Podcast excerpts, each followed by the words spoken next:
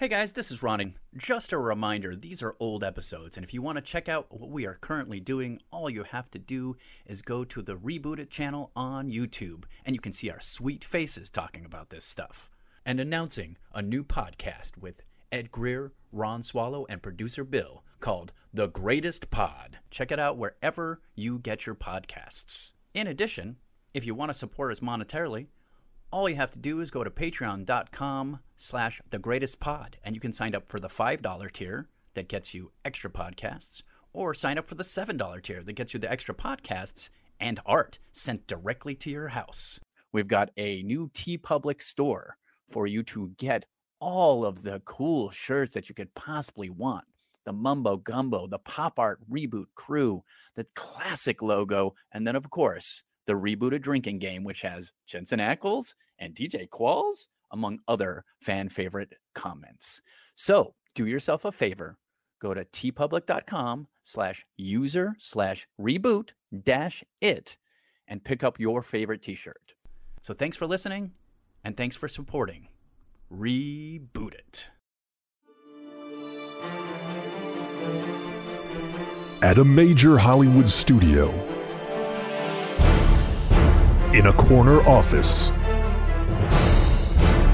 of Sub Basement D.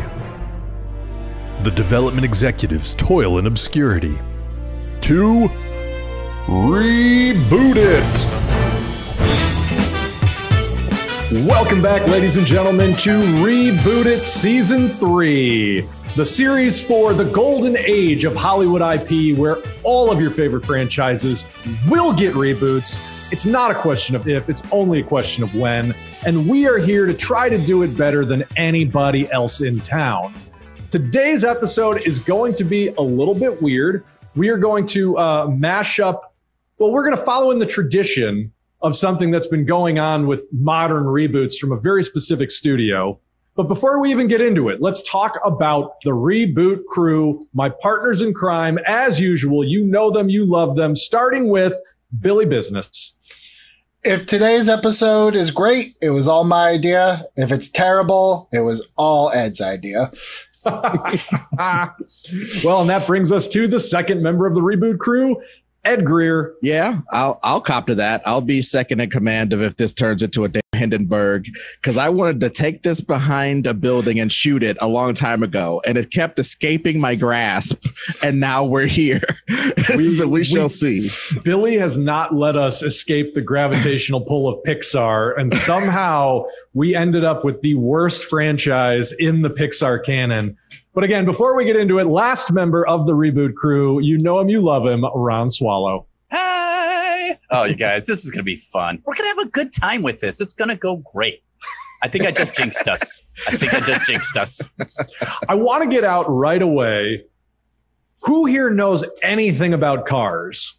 Because I know the bare minimum. Oh, Ron. Wait, wait, wait, wait, wait, wait, wait. Cars as in like actual motor vehicles or the film series of the cars? films okay, film okay, okay, here's, yeah here, here's the thing guys. Both. Wow. Oh okay. Yeah this I know about the centric episode. I fix cars because I was forced to fix cars. That's what you do when you're poor and you have to fix your car because you can't pay someone else to do it. You just figure out how to do it. Um, and then also I really enjoyed uh, the cartoon. Plus, it's probably one of the best rides uh, at California Adventure. Hundred percent. Oh, interesting, interesting. Well, so were any of you guys um, the little kid who was super into like cars and planes and trucks and stuff? Because even going back that far, I was not. I have been hard pass on any motor vehicle based toys. Have no interest in it whatsoever. Well, my my dad was uh, uh, I, I, wish it was God rest his soul, but sadly he's still alive. Um, I love this episode already, guys. This is the best idea I've ever had. but he he did build hot rods, uh, oh. and so as a youngster, when I uh, thought my dad was the best, uh, I loved the cars. So he had like a, a, a, a, 64 Impala was the first one he had. Then he had a 66 Chevy Nova, uh, Super Sport 350 V8 with the Edelbrock, you know, all the fancy. It had 480 horsepower.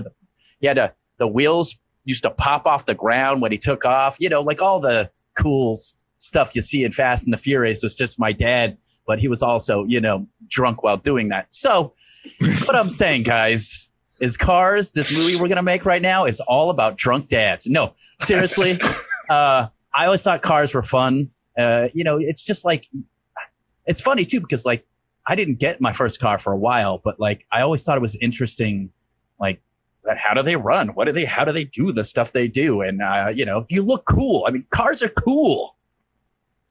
I guess. Are they? I This is do- the central conflict of the episode, by the way. I do think that there's, um, well, I won't say universally, but I do think that there is like this. I don't even know if it's just American, but there is kind of like this fascination, you know, with cars and car culture. I mm-hmm. definitely think that it's something that as Americans, especially, we all kind of are like, you, you want to get the best car, the fancy car, the sexy car. The car defines your status in life. The car, you know, can be a hobby or it can be, you know, like, oh, I know everything about that person because of the car that they drive. What's weird about Cars, the movies, was that the car culture was infused within the characters themselves so that what should have been kind of like an interesting uh, story, it leaves you with more questions of like, well, wait, why is there a whole functioning society with no people? You know, like what happened? Why are these cars sentient? Why is there like there's definitely uh, like rest areas and places like in hotels and stuff, but they're for people, not cars. So something happened to it. They just raised more questions than it did. Like I, it was almost distracting to the point where you're just like the story that they were trying to tell was kind of lost because you're like, this is a really weird choice. It's a weird, weird world. There are definitely Uh. internet fan theories out there that place the Cars franchise in the same timeline as like The Matrix or The Terminator. Um, nice. because know. when you think about like especially classic disney or or kids movies where they're centered around an object that is sentient like the brave little toaster it still has a human connection of trying to get back to its owner whereas this is just like Oh, I, I don't know who's in the stands. It's other cars are in the stands. Like it's it's Well- so bonkers. I can't wait to do this. It, Dude, I'm, it's I'm a- so excited. It's like Oh. doing it's like mo- doing a movie about a brave toaster when there's no bread. What are you doing? What's your job? There's no- Why do you exist? Well, and this look, guys, uh, you're making this a lot more complicated than it needs to. It's, I can't. It's it's not surprising with you guys, by the way, that you're overthinking cars. Cars, all it is is talking cars that represent people. That's literally all it is. And and sure, you there were some themes that you could have they they had. The guy was selfish and had to get better as a person and accept this small town. Uh, uh, uh, community into his He life. had to get so better as a he could be car, not a person, Ron. Well, yeah, exactly. But uh, in this world, the car are the people. He had Um, to change something- his personality to be a better car. Absolutely. Here's here's something actually pretty interesting. Uh, uh, cars actually started out as like an ugly duckling type story about an electric car, because uh, uh, the guy who came up with the idea at first was like, uh, he had he lived in um, I want to what was it uh, Denmark, and they made an electric car that just kind of was ugly and looked like crap. And nobody wanted to buy it, and it also was wasn't fast enough to go on highways, and you know it had its problems or whatever but people just like hated it so much. They were so mad about this electric car that um uh the, the guy Jorgen wanted to make it sort of like his first idea was like it's an ugly ducking story duckling story where this electric car gets uh you know acceptance um eventually and you know becomes part of everybody and everybody accepts him but that obviously they were like the first part they were like ah, i don't know about that Yeah, But that I is like that- not the story of Cars. not at all. It's uh, it's gas guzzling race cars competing in a thing, and a guy who's like a rich race car guy gets stuck in a small town from some accident, and then you know makes friends Yeah, with them, and hey, that's perfect. I don't even need to Yeah. do my rundown of the franchise. You got it right there. Boom. dude he did he did it and also it's just funny how it it does kind of juxtapose like what you would do with making a race car driver a race car is an oddly poetic beautiful thing to do. It's like it's not just a relationship between a man and its car; it's a relationship between a man and himself, a car Well, and really, himself. Billy, if you look at if you look at the first movie and the third movie in the series, they're basically Rocky style formulas. Like you're turning it into an athlete story by making the driver into the vehicle. Um, just to expand a little bit on Ron's summary, which did a great job. Cars is the story of Lightning McQueen, who, when we meet him in the first movie, is an up and coming race car on the race car circuit, which I suppose is similar to like the boxing circuit in as we understand it as human beings. Um, and then by the end, he's he's in danger of being phased out. Cars three really is a weird riff on like Rocky three and four, where he's going up against these younger, fitter, more high tech opponents, and he has to reconnect with old mentors in order to, you know, find the grit to be better than the newer, younger competitors. Um, and then by far the most maligned Pixar film of all time, wedged in the middle of those two athlete stories, is a weird spy story that globetrots all over the world where Mater the tow truck, voiced by Larry the Cable Guy, becomes an international man of mystery. Um, to this day, the only certified rotten Rotten Tomatoes rating in all of the Pixar canon. So, did a lot to ta- uh, this. This franchise is important because it did a lot to take the sheen off of Pixar. It put a real dent in the armor. and I think the last thing we want to talk about here, Disney, which of course is the parent company of Pixar, has really made it their mission over the past ten years to adapt all of their animated properties into quasi live action versions. And when I say quasi live action, because we all saw Jungle Book and we all real and The Lion King, and we all realize that this really has nothing to do with live action and everything to do with just how they're CG animating everything. Mhm. And so I think part of the conversation today, unless we have a big disagreement, is let's turn cars into one of these realistic Disney adaptations. Yeah, buddy. This is what I'm all about. You know why? Because you know it's coming, and I think we get ahead of it. And I think we take cars, which is, by the way, I Rotten Tomatoes all aside, I I have no stat to back this up, but anecdotally, I think is like one of the hottest selling merchandise things for Oh, very Pixar. so. Very Because much. kids love cars. No, this this I think maybe second only to Toy Story. This was the most successful Pixar franchise, It made even it- financially at the box office. I yeah, mean, the this movie first one made tons of money. three hundred and sixty million dollars. Like that's the profit. Mhm. So that, it was successful. I think that counts as successful. I mean, they made three of them. You know, Yeah. there's only only Toy Story has that many sequels. You know, so they they definitely see it. That's why, like, I as much as we kind of laugh about this uh, and say this all in jest, like, it is coming. They're not going to sit on cars for too long because it is profitable for them, and you have to find a way to reinvent it. And once they they have been burning through their slate of animated movies to live action, like instead of pacing it out like one a year, they'll give you like three or four a year. So we are only a few years away from getting like Home on the Range, Brother Bear, and Cars. It's coming. Brother Bear. Oh, I hope so. I hope okay, so. okay, okay, okay, okay. This is my thing. I, I think we cut to the quick of it. What type of movie are we trying to make? Because I want to strike out hard and fast against another Rocky story. I want to strike out hard and fast against a spy story uh, because of how horrifically that went. That was a, a car wreck, if you will. Uh, but I think the direction that I would that I would go in if I had my druthers, and I like to just throw these out here as springboards. Fast and the Furious, but the cars are the the people, and not like as I don't care if it's as dumb as Fast and the Furious. I'm not going to get pious about this in this particular episode, but I do think there's something to the outlaw lifestyle of cars we've never seen. That's the one aspect of it we've never seen. There wasn't there wasn't a, a crime or the concept of crime or the concept of actual adventure with these things that can be smashed apart, that can go flying off cliffs and smash and die has never been explored except in the terms of racing or a spy movie where you know no one's going to die. I just think we make a real live movie there's real live lions for a reason. They're giving you a sense of menace. They they were trying to give you a sense of the destructive capability of these things. I'm saying I, I think a plot that has adventure with the cars. I like that better than anything. Well, I okay. I, I like that.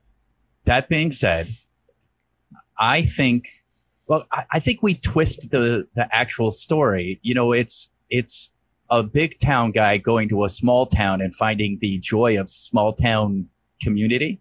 What if it's a, a, a rural redneck type of car going to the big city and learning that everybody in the city is in something crappy.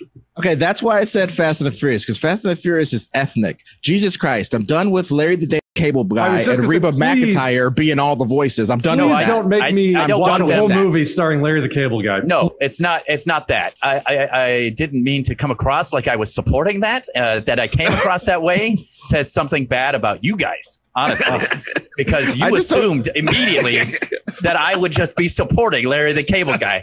You guys think that's me? That's what you no. Just because I grew no. up in a trailer doesn't mean I actually like Larry the Cable Guy. I got. I don't know. I just assume guy. you had like like the Jesus candles of Larry the Cable Guy on your mantle. Uh, I do. I do. Listen. You got you caught me.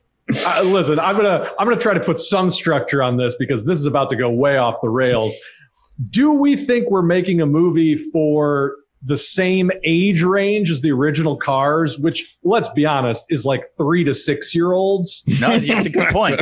or are we doing something else here? Like what who who is the audience that's coming into this movie? Because Ed is definitely pitching something for like teenagers. Uh, yeah, I, I, mean, look, I think so. Yeah, I think I, I, I, I think that follows in the trend of like when you look at Aladdin, uh, which was one of their more successful live action reboots. Uh, it's it is geared a little bit more like sophisticated than what its animated counterpart was. That's not always the case. Sometimes it's like a literal shot for shot 1998 Psycho remake. But I think and the ones that work the best are the ones that take the core of what that story was update it, refresh it, mature it a little bit, and then trot it back out there. So it's like it feels familiar, but it also feels new enough that you don't feel like you're just watching, you know, the same thing all over again. So are we telling a story about Lightning McQueen? And more so than just the name, are we telling a story about a hotshot, cocky car who gets kind of brought down to earth by his encounter with some unfamiliar people. Is that the story? Well, perhaps you guys have Ed read my that. No, per, uh, yes, I do. But perhaps you perhaps you've read my screenplay, Car Wick, where somebody kills a car's dog. No, I'm I'm just joking. I'm just Good joking. God. no, I, I I am not pitching that at all uh, and definitely not anything violent. I don't. I don't. I want to make it very clear. I don't want violent, but action. Jack cool Kirby. Stunts. Jack Kirby made it very clear. He drew action, not violence. He drew 50s comic books that still had a lot of action, but they were not violent. You know what I mean? So I, I think it's not necessary to be violent. Well, which makes sense because cars. It's not like cars are going to punch and kick each other, right? So right, well, I mean, they could trade some paint. Yeah, yeah. I don't know. They could have.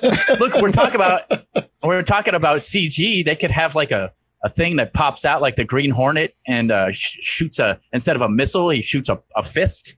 Where do fists come from? I don't know, but I guess my question then becomes like, do we take this uh, like? I, I, I said it kind of tongue in cheek, but now I'm, I'm really asking like, do we try to tell the story of like how this world of cars came to be? Like, do we acknowledge the facts that human beings don't exist in this world? Maybe they did at one point and cars are all that's left. And now they've kind of built themselves in the image of. I mean, if you want to make some dark hellscape where uh, climate change has killed all the people. I don't think you have to make it dark. I'm just saying, you know, Here's a real a real answer to that is I think you can have some sense some sense of like unexplained melancholy over the whole thing. It's almost like no, there's there wasn't an apocalypse, but maybe there was like a and again, we never show this, we never explain this, but in our head canons as we're writing this, there was literally like a biblical rapture in which all of the humans disappeared. And I was so going to say, what if the, you know, with WALL-E, when they all kind of left the planet, it's like, what if they just left the planet and this was what was left behind was the cars, you know? And at this point, like if they're advanced cars, they could have AI in them. and and again, I don't know that we even need to explain any of this, but I, what I'm getting Okay. at is, can you tell a story about an entire civilization where everything in it feels purposeless? You know what I mean? Like, is that part of the the DNA of this story? Is that all the like cars are made to carry people? Why do cars exist in a world without people? They have no reason to exist.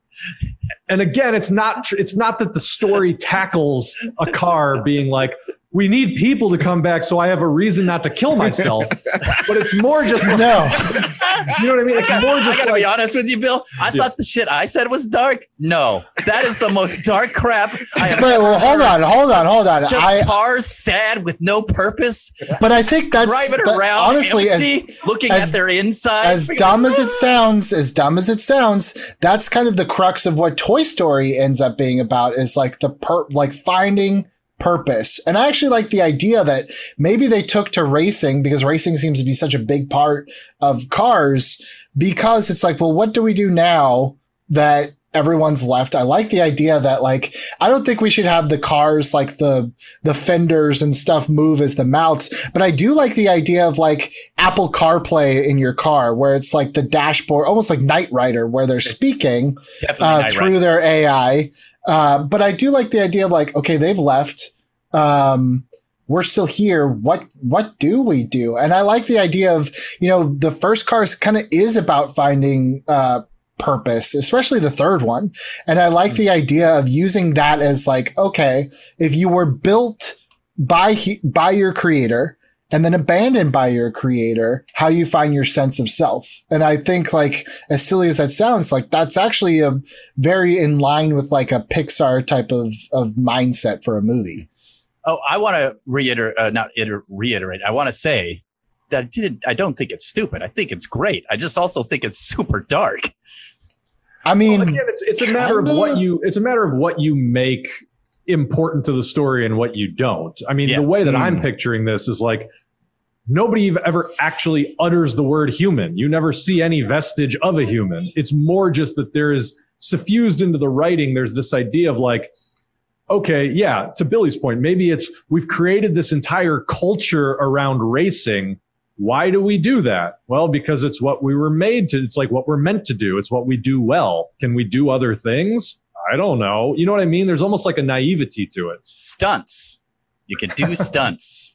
Well, I mean, that's that's part of what I the only part that I that I am looking at as like I don't want us to be too slavish to the original in regards to just racing and stuff because I just think like I like I was trying to say before in a tongue in cheek way, there's so many adventures that cars can go on, and I think that's the heart of what I would say if I were to come up with a pitch for it uh, to go with this idea, something about if we're not so hung up on the fact that it's people missing the thing that I might think that is missing is agency because if you're a bunch of machines, even if you're a bunch of naturally evolved machines, like the first, you know, single celled robot thing crawled out of the oceans a long time ago and then they have evolved naturally from their silicon form to more metals or whatever over the course of this time they become cars they become what we would see as cars in this weird vast multiverse it ain't necessarily our earth i'm just saying the type of stuff that cars would think of themselves to do running on grids, doing something very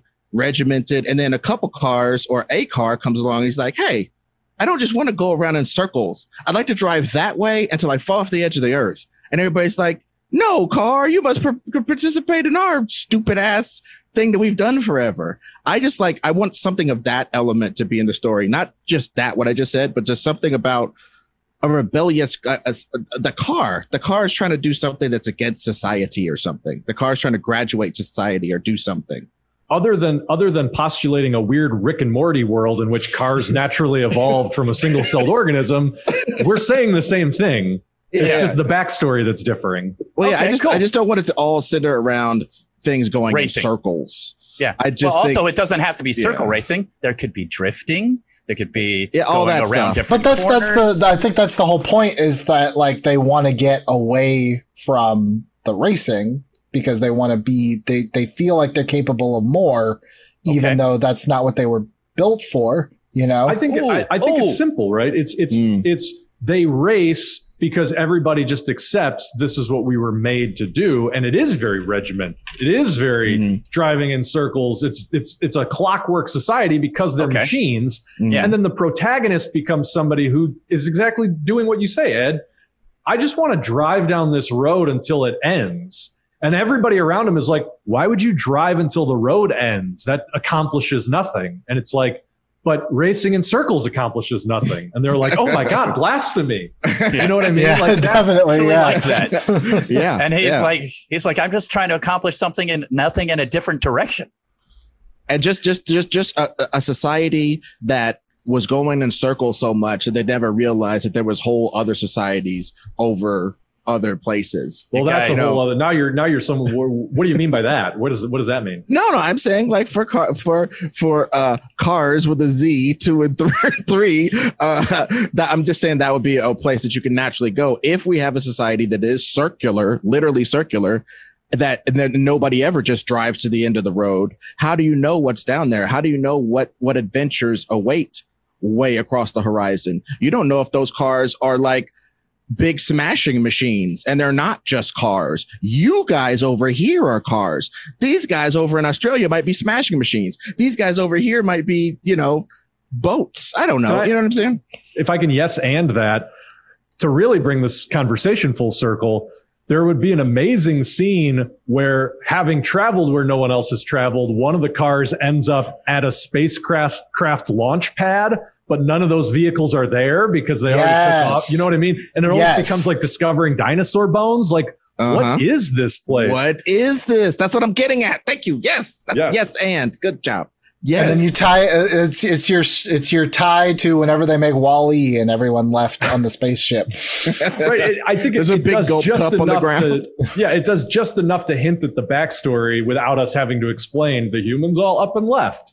It's more And- just like the cars end up at the launch site and they're like, I have no idea what this is. But That's know. also cool because then you realize like, oh, this isn't like a strange parallel universe. This is the future. You know, like that's, Planet of that's the Apes situation. yeah, definitely. I think that's awesome. But at the same time, it's a metaphor for like, I mean, really, if you think about it, it's a metaphor for life. I mean, you could keep going in the same circles that you're living in and doing your, you know, your being in and never learn and never get better and never find out what's out of your little thing. Mm. Or you could go down this road and learn about the spaceship that might have existed at some point. I think that's actually like kind of deep. dude. And also, and just can still make them. it silly and funny, but I also think that that's like kind of cool. yeah. Oh, and and real, Phil.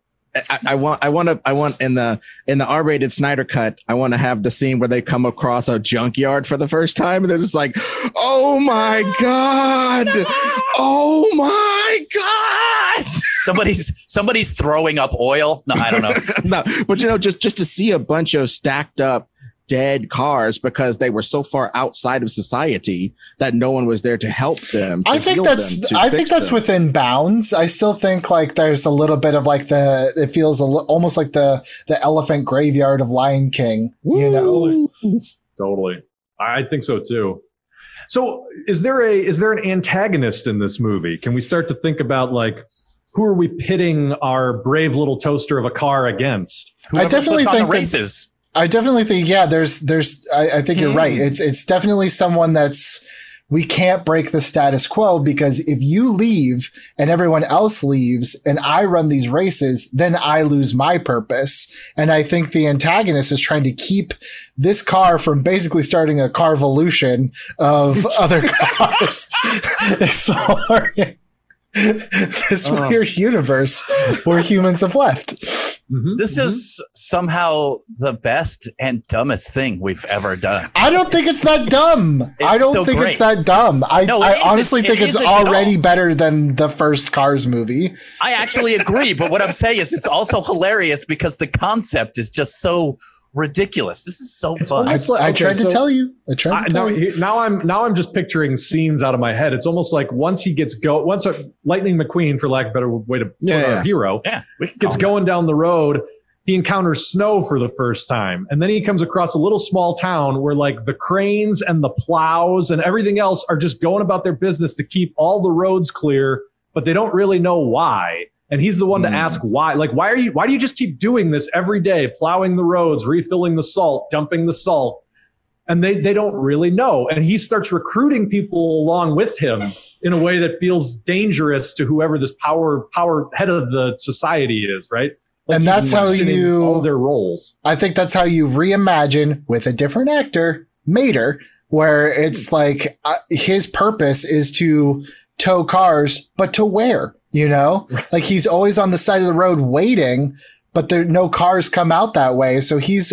I almost feel like you treat the scene of his introduction like the Tin Man in The Wizard of Oz, where he's almost just kind of like a car that doesn't start because no one's come out that far. You know. You know what we're kind of doing here?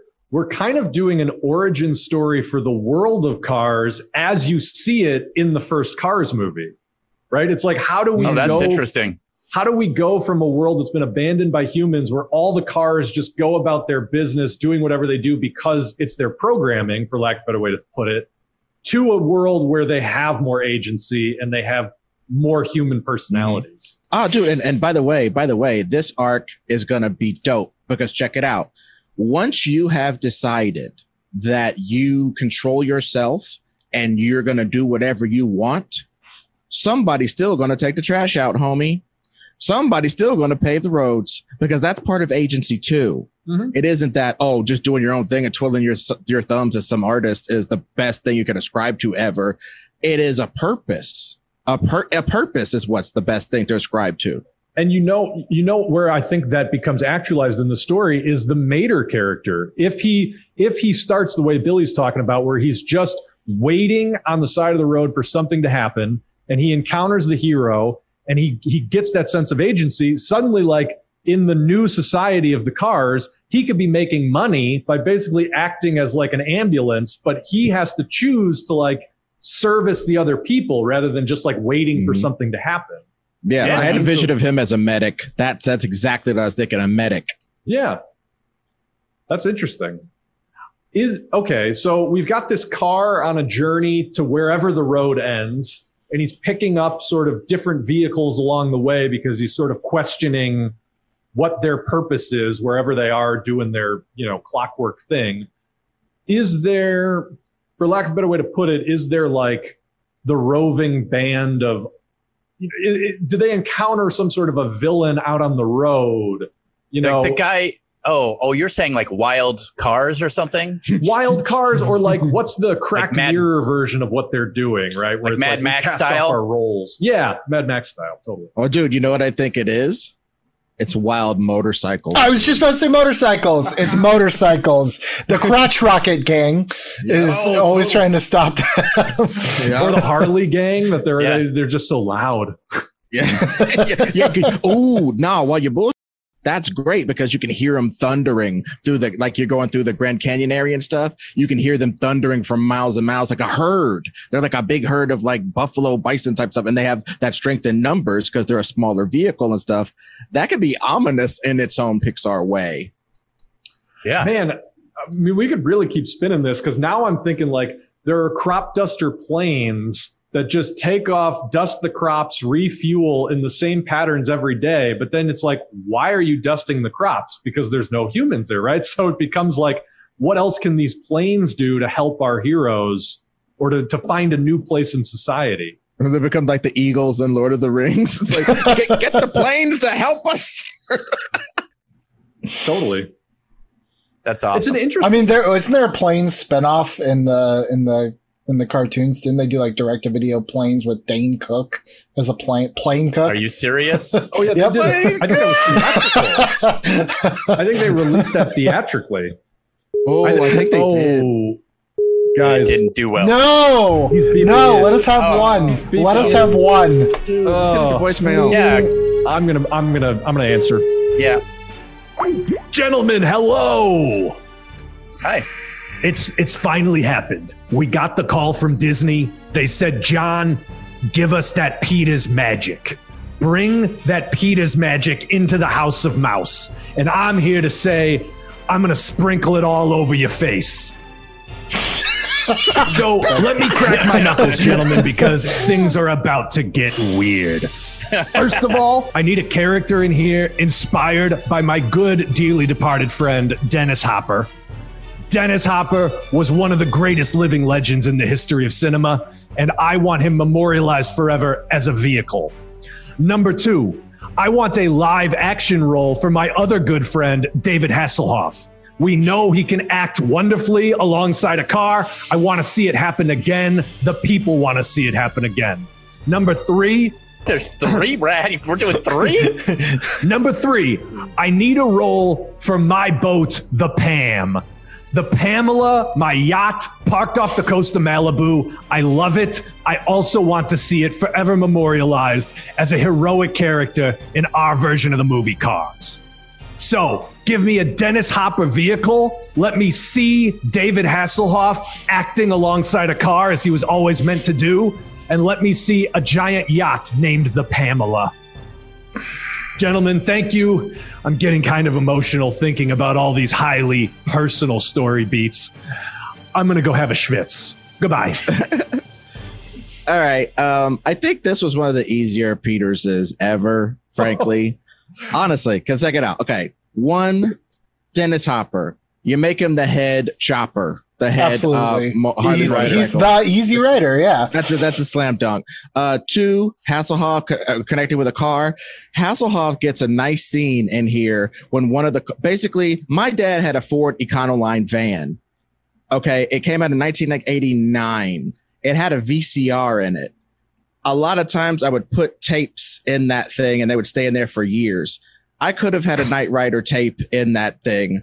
And if some Ford Econoline van that got parked way off somewhere, never had any chance to talk to any other cars, they happen upon him. He becomes part of the group, and they like, you, you want to you want to see something I got from the old world? And he opens up his back doors, and everybody looks in there, and the TV comes on, and it's a classic scene of Knight Rider, and it's like, what is that thing?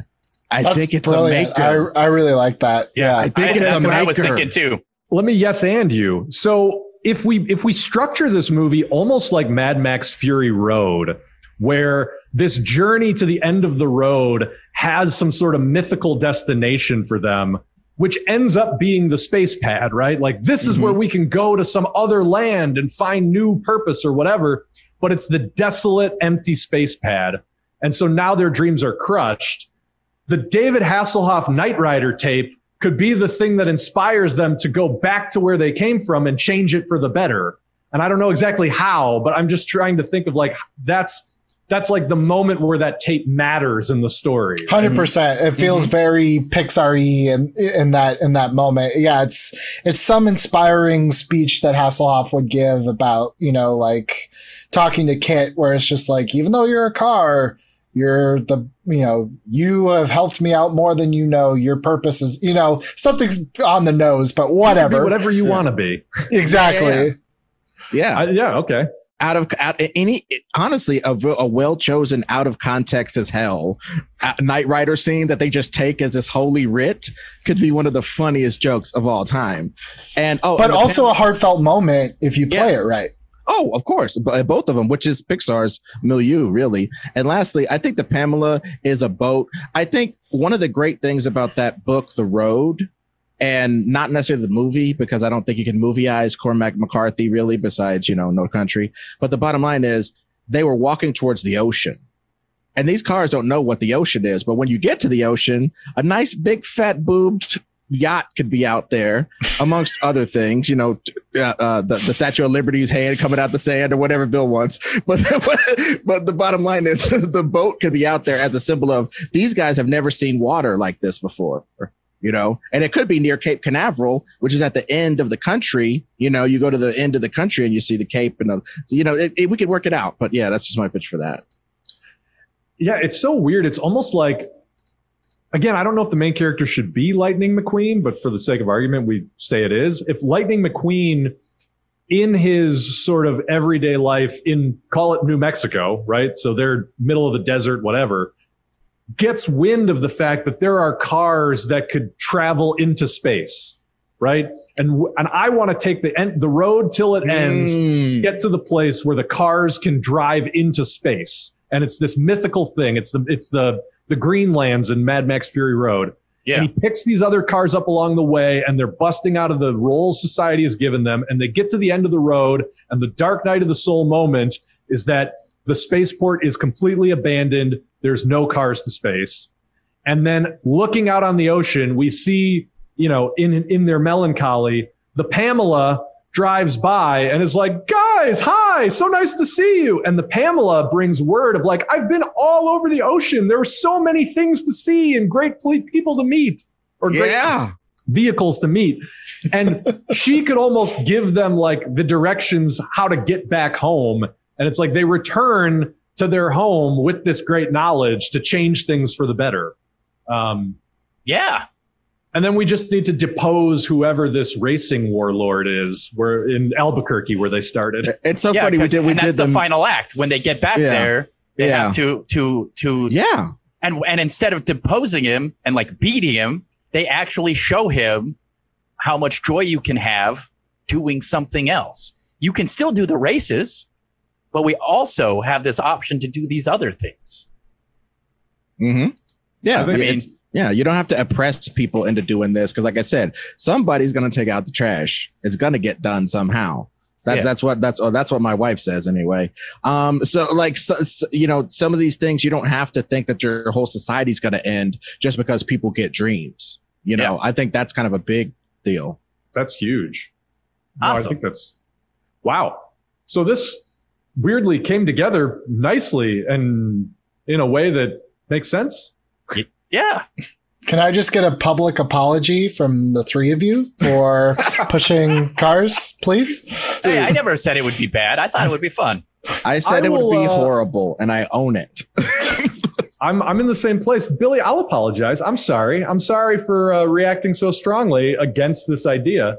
The thing that keyed the thing that keyed me in was the idea of like, okay, this is sort of the origin story of the world of cars.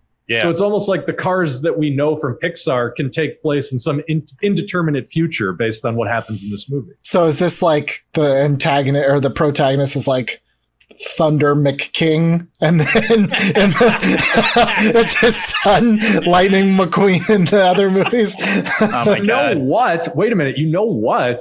You could make this a whole thing where like their naming conventions are very robotic. And then part of the self actualization is they take on more human sounding names. And the main character can name himself something McQueen at the end. And you realize it's like, yes, a, a, an ancestor of Lightning McQueen. I don't, it doesn't, we don't have to do that. But the idea of taking on names that reflect your personality seems cool.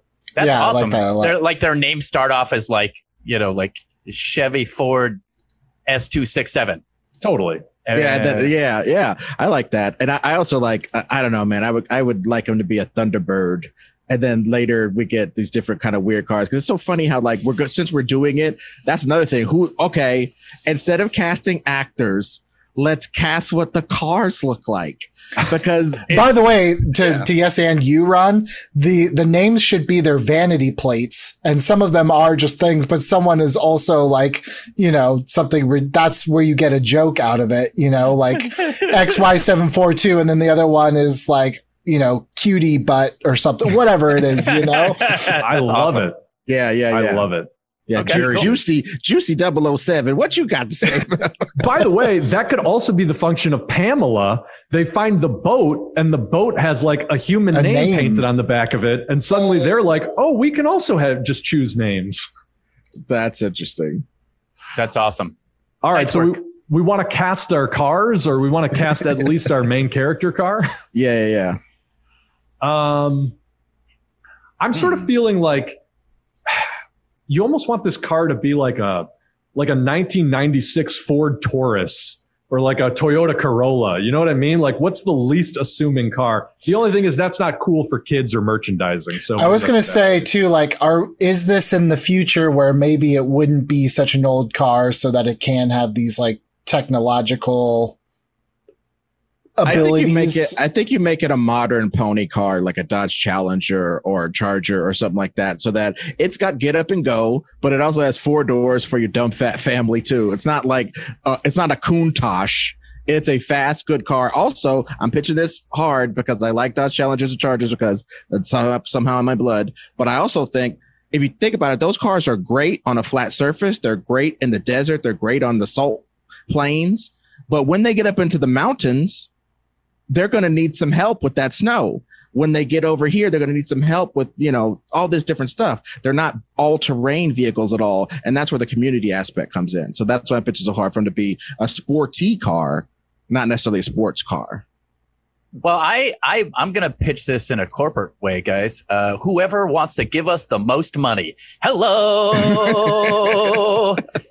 Peters Get has taught you well. dollar.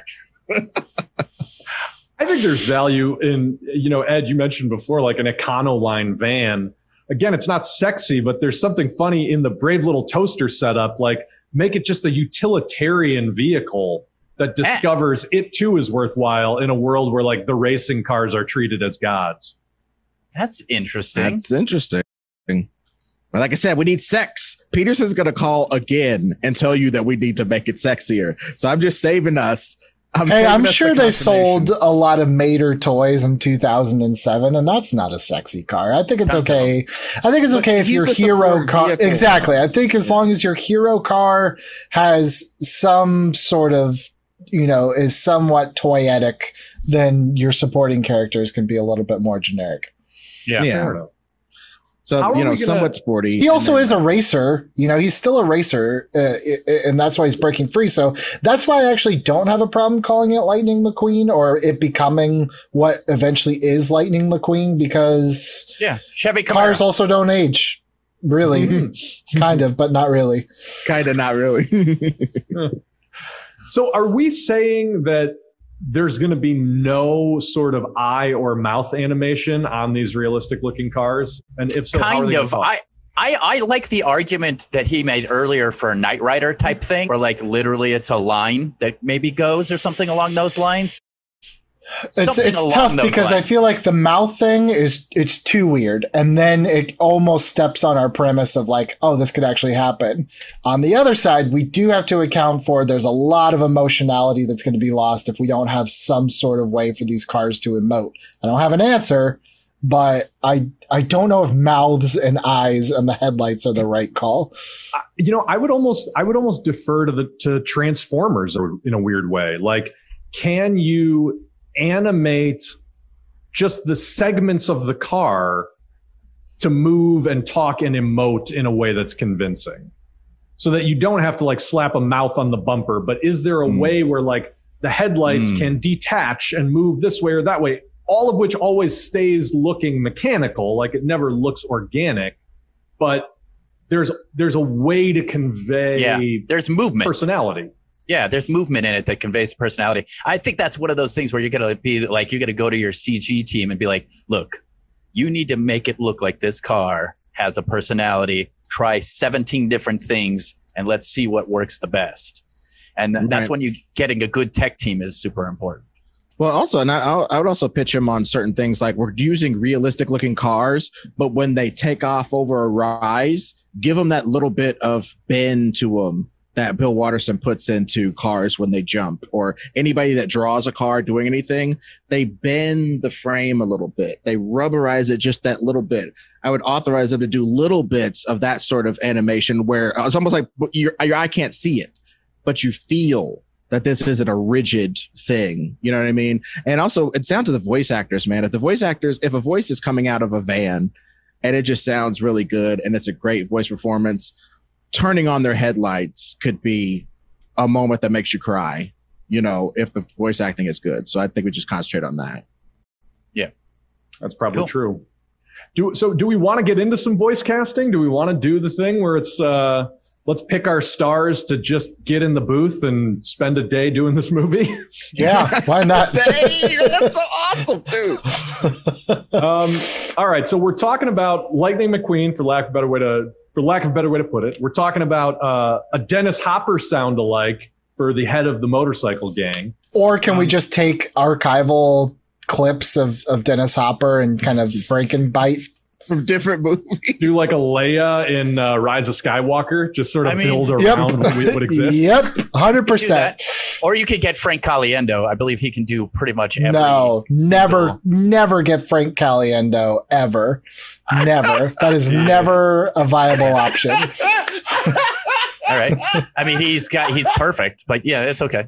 He's so far from perfect. I can't He's- even think of the word. He's not funny, but he is great That's Great. voices. at voices. Ron, you've chosen some weird hills to die on in season three, but this is the one I will meet you up top and duke it out. Okay, well, I also just just a, pr- a pretty bad John Madden impression fighting a pretty bad I don't know Caliendo impression, and then just like like Superman uh, three or four when he's fighting himself. I don't know, man. That's funny. Um, All right, I do have one pick that I think is very important. This guy's one of my best friends in the world. He's uh, uh, uh, brilliant. He's funny, uh, and his voice is just like like perfect to play a van that has attitude, and it is Ed Greer. That's hilarious. Hey, listen, Oh, I'm Ed actually serious. Ed Greer as the as the pl- as the the snowplow that joins uh, Lightning McQueen on his on his quest to the NASA facility. I'm down with. dude, I have to be convinced to clear the road. It's my literal job. It's in my programming. And I say, you know what? I don't like the looks of you boys. And I don't like all of this that you this caravan of losers coming through my my territory. I don't think I'll move the stuff. And yeah, I I, I would buy myself in that. Look, I know we've never cast ourselves in anything before, but I'm doing that. I'm doing it this time. Hey, listen, if there's a movie to do it for, it's this one. I mean, I'll I'll play the evil head of the racing. I can do that all day. Oh, hell, you would be incredible at that. That's awesome. Dude. Oh, and also I was just thinking though, realistically, if we were thinking about the person that let's talk about that. If it's not Bill, we put Bill in the room with a sharpened stake versus somebody. We do need somebody that's going to have a seductive uh business like quality because he has convinced these people that their purpose is to serve him and his purpose. He's he's denied a whole society their own thing. So we would a, a slinky but powerful voice is what Mel I'm, Gibson. I was going to say Donald Trump, but you know, um, that's going to be huge. You guys just run around in circles. No one gets to do anything they want to do. um, um, oh, who played Agent Smith again? Hugo Weaving. Leaving. Hugo Weaving. Not It's bad. a little. I, if It's a if little we ha- if on- we still, point, little on I was gonna say if if we had the sheriff character still in the story, I would say Hugo Weaving would be like more of that in my mind. I Oh, yeah. saw this character as like maybe maybe the it's in like an exotic type car. And it's, you know, that's where we get a little bit of flair in there. And you can either go really sophisticated, like like a Paul Bettany, or you can get, you know, a little Antonio bit more Banderas. Sure. I don't know. I see that as more sophisticated than I do like used car salesy. Vincent Cassel. Make it like a Formula One. Oh, totally, totally. French- the night, the night racing. fox. Yeah. yeah, absolutely. yeah, yeah, yeah, yeah. No, I, I I can I could see that, and of course, it plays to Hollywood xenophobia. The villain is, is some foreign car, but also the fact that the, those cars, the, uh, it's a fact. It's been a fact for as long as history's been that the Europeans make great racing vehicles. So naturally, one of those would be obsessed with that and think it's the highest pinnacle, and and if they got enough power to build society around that, that makes a lot of sense. Um, and I don't know where uh, she will fit in, but I want Rosie Perez to be one of the cars. Okay. Okay. You stupid! I Nah, love her voice so freaking much. It's the best I, voice. I do too. I she should too. be. A, I mean- she should be a female motorcycle in the. Movie. I was just about to say she should be a motorcycle for sure. Yeah. She And could be not- like the the the Whoopi Goldberg hyena of the uh, of the of the motorcycles from from Lion King. Do- and she could we- even end up rolling with the homies. You know what I'm saying? Like maybe the motorcycles uh, don't suit her anymore because the motorcycles, in their own way, they feel like they're off in the pr- plains having all this freedom, but all they do is roll around the plains all the time. So they're just in the same trap they just can't see it because they have so much territory. I want to bring this all the way away. full circle. So we've now got Rosie Perez as the scarecrow, basically. We've got the snowplow as the tin, or yeah, the snowplow as the tin man. Who's the cowardly lion? And we will have our full cast. I mean, that's the thing. Hmm. Oh, the one that almost Vin has Diesel. to, the one that like we need a character first, right? that Oh, comes no. on the that comes on the trip reluctantly or accidentally.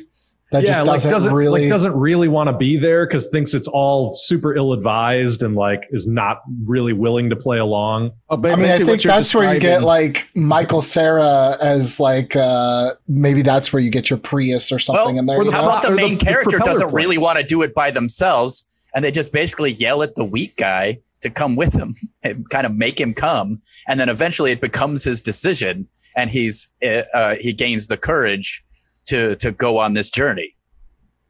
I don't know. No, I, th- I think I, I liked what was in the crosstalk. I think Bill said something. Some one of you guys said something about the biplane.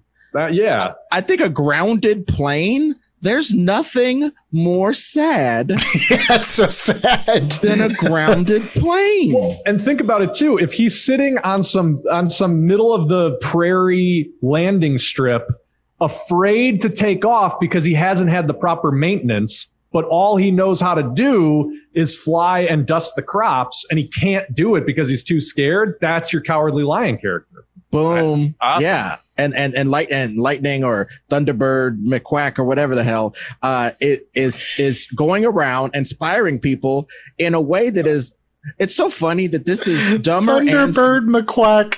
I think you just invented a new Darkwing Duck character. Totally, by the way, totally. Yeah, He's- That's he's the- amazing. dude. He's the blaxploitation character.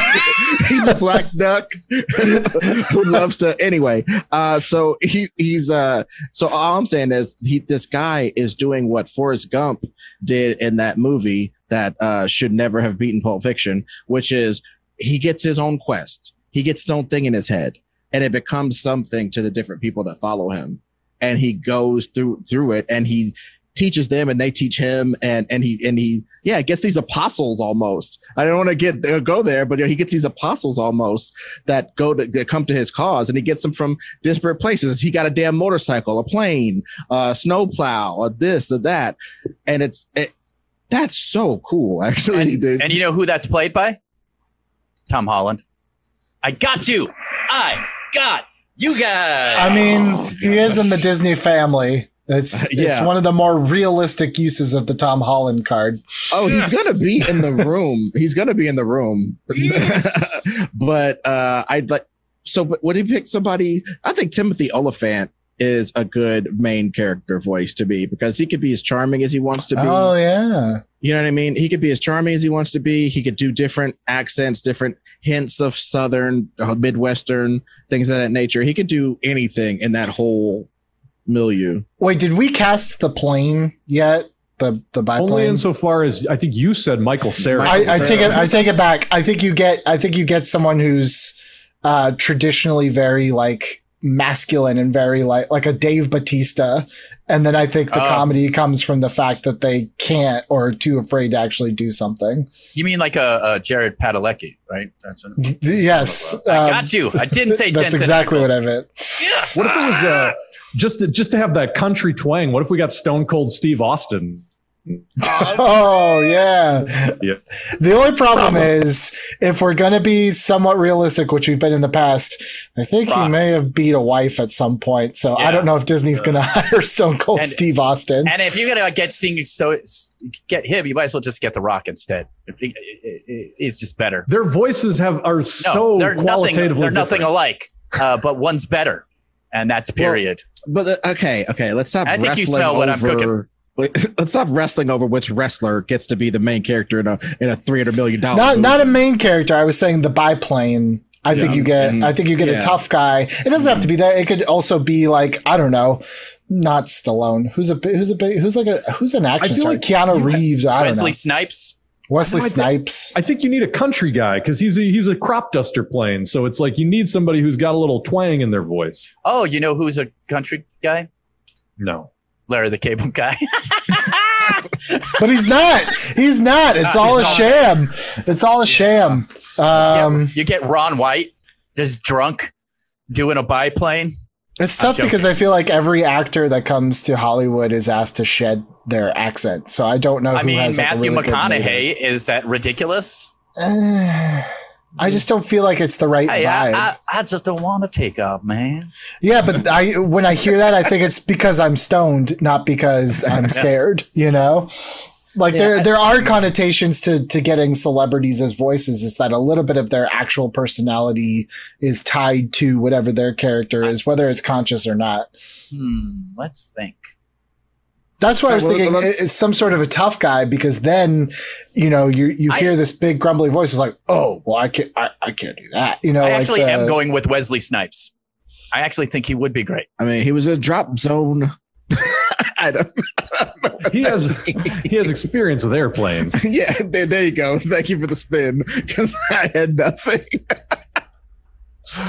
Well, I mean, we've got so we've got as the other characters on the quest, we've got Timothy Olyphant as our Lightning McQueen s character. We've got Rosie Perez coming out of the motorcycle gang to join the group. We've got Ed Greer playing the snowplow. We've got, Ed or you know, or- a reasonable alternative. Ed Mark- Greer or an Ed Greer type like Idris Elba. Go ahead. Yeah, yeah, yeah. How about Mark Hamill as the? Yeah, I mean, I I'm always for Mark Hamill voicing something. I think the guy's a great voice performer. So right. Anyway. Okay. And who's the uh, who's the uh, the the the influence the the the the the the race car? What's his name and what's his who's the actor that we picked? Vincent Uh, Cassel. Vincent Cassel, but I don't. Yeah. We didn't. We didn't name the car, but it would be like. I don't know. You could almost just call the car whatever it is. Yeah. If it's Yeah. Benz or if it's like Ferrari, whatever it is, I think you just call it that. yeah. Yeah, yeah, you call him, uh, for, yeah, Ferrari. Ferrari. Yeah, for, yeah, yeah, yeah, yeah, you know? Yeah. yeah, yeah, yeah. That's tight. That's tight. Well, because You know, racing like cars Tornado. license- racing cars don't have license plates anyway, so that it would have to be a different. it would have uh, to be his name. Yeah. Yeah. Right. Yeah, yeah, yeah. I get that totally. All right. So that's awesome, dude. And we got Pamela Anderson, guys. Don't forget Pamela that. Anderson should definitely voice herself as the boat. Absolutely. Uh, now, is our boss still on speaking terms with his now ex-wife to get the I deal think the- done? The, the real question is: Is she on speaking terms with him? Because he seems to want to put her in this movie, and I wonder if there's ulterior motives to that. yeah. Yeah. I mean, you Um, can take a dig at Pamela and actually have it be Jenny McCarthy. you know what? I think Peter's going to have to handle that particular casting assignment on his own. Yeah. All right. Um, well, should we should we pick a director? Are we missing anything in this cast? I think we're good on the cast. I think so too. Oh, yeah, main All right. cast. There's going to be all types of bits with different cars that they meet in different places Totally. they go, and there's going to be so many opportunities for multiple different actors. But for our main, our main thing, yeah, I think we and we actually managed to cast these cars multiculturally, and that's what I've been trying to do. so yeah, I, I love that. So yeah, who who would direct this, guys? And you Man. can't say Jon Favreau, or else you get beat to death. With a stick. Well, I'm gonna say somebody. You should. related. We should have like a swear jar for Jon Favreau and Taika Waititi. like you have to put twenty dollars in the jar. Mine's, I, I'm go related though, uh, and that's Dave Filoni. That's another one that's becoming way too. That's- it's over a suggested. swear jar, Swear too. jar. He's Swear great. jar. Swear jar. I disagree. He'd be perfect for this. He's, but go he's ahead. on literally every episode. We need to, he needs to pay us rent for, Okay. for, you know cool for with being that. in our heads. I could use that. So, so are you guys aware of the movie Rubber?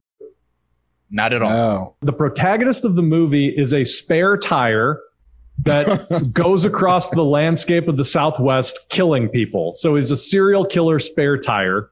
The movie's called Rubber. It's a weird little indie movie. It was directed by a guy named Quentin Dupieux. Um, I don't know what his story is. I'm going to look him up really quick. Oh, while you're doing that, I will second that because it's psychotic, and it did show that you can humanize anything on screen with a low what was obviously a low budget he humanized that tire you kind of could see what the tire was feeling as it went across the Southwest murdering. So I just think if he would tone that down a bit, and see, he, he won't be able to murder anybody in this movie because they're not humans. So his skills for anthropomorphization will be on on hit the whole movie. So this dude actually has directed um, a number of films, but his his main gig is as a DJ, under which he, he Love it. performs by the name Mr. Oizo. Love it. Sign him up. Okay. I was gonna say Rob Cohen from Fast and the Furious, but that's so weird that I just want to support that.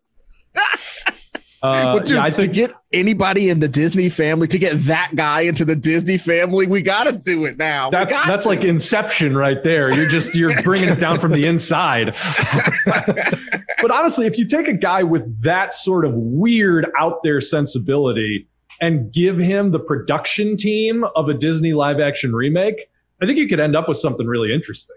I mean, that's that. That's really what it's all about. It's bringing emotion to emotionless things, and it's like if you can do that, don't worry about the acumen in terms of special effects or anything else. It's just can you make a story that has heart for things that don't? You know. Mhm. That's it.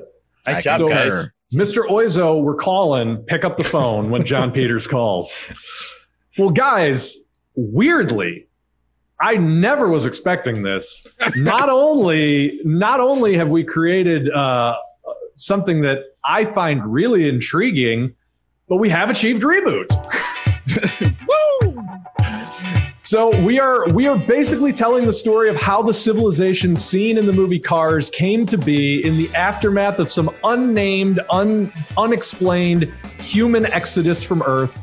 Um, we're living in a world defined by sort of the rigid clockwork programming of these intelligent cars, and our main character is one who breaks from that tradition on a quest to find the road into space which turns out to be an abandoned Cape Canaveral where he finally encounters a magical being in the form of a VHS of David Hasselhoff who convinces him that the magic was in him all along in true Wizard of Oz fashion and him and his motley crew take their newfound ethos back to the world of racing to revolutionize society into a place where dreams can come true. I mean, come on. You guys, Come this on. is so great. Um, anything else to add? I mean, I never want you bit to doubt me again, ever, ever. I don't want to hear. I don't want to see the eight-page text of why we can't reboot these things. Uh, no, honestly, guys, I think not only was it tough to reboot Cars live action because that just sounds ridiculous, but also, you know, Cars, as successful as it was, it's also not really seen as something that has much emotional weight and kind of one of Pixar's lesser story efforts. So I'm happy to kind of like reform it so that maybe people think differently of the Cars franchise just in general. Maybe this, like you said, if this is a kind of an unofficial prequel, maybe it even adds a little context to those movies and, and makes them a slightly richer. and I think it does. So if you at home like what we're doing here, and how can you not after that wild ride? Hit the subscribe button, people. You made it all the way to the end. We gave you all this good content. You know you want to come back. The subscribe button will just make sure that we are getting the benefit from what you're going to do anyway, which is come back and watch the next episode. Next week, we are here with an extra special Halloween episode. And until then, I am producer Bill. For Billy Business, for Ron Swallow, for Ed Greer, we will see you next time.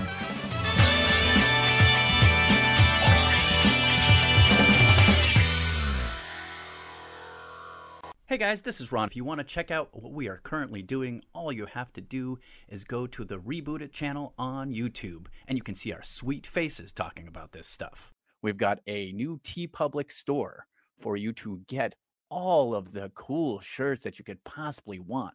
The Mumbo Gumbo, the Pop Art Reboot Crew, the classic logo, and then, of course, the Rebooted Drinking Game, which has Jensen Ackles and DJ Qualls, among other fan favorite comments. So do yourself a favor. Go to teepublic.com slash user slash reboot dash it and pick up your favorite t-shirt. So thanks for listening and thanks for supporting Reboot It.